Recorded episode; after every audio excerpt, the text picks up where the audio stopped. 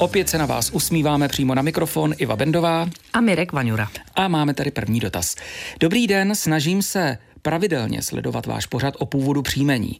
Moje jméno za svobodna se dá vysvětlit celkem dobře, Havlíčková. Ale zajímalo by mne, z čeho pochází jméno mého manžela a to je Amcha.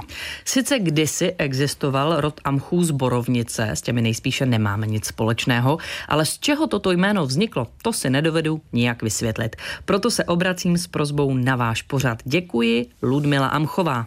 Tak paní Ludmilo, Josef Beneš odvozoval příjmení Amcha z domácí podoby rodného jména Ambrož příponou Cha.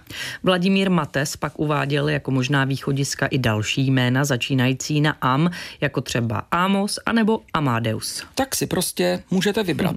Co se týče čísel, v současnosti u nás žije 60 mužů s příjmením Amcha a 70 žen s přechýleným Amchová. Příjmení Havlíček bylo odvozeno z rodného jména Havel, jak už jsme několikrát říkali říkali. Ano, a jak už jsme několikrát říkali, to je latinského původu Gallus a znamená obyvatel Gálie.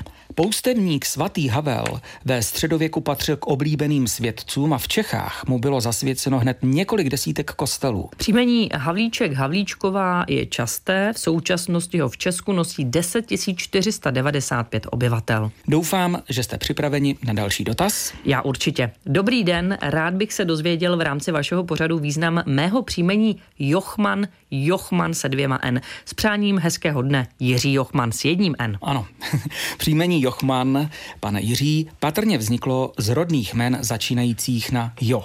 Jako je například Johann, Joachim, Jonáš a podobně a německého formátu Mann. Nejvíce nositelů příjmení Jochman, Jochmanová žije dneska v Brně a pak celkem jich v České republice můžeme potkat 337.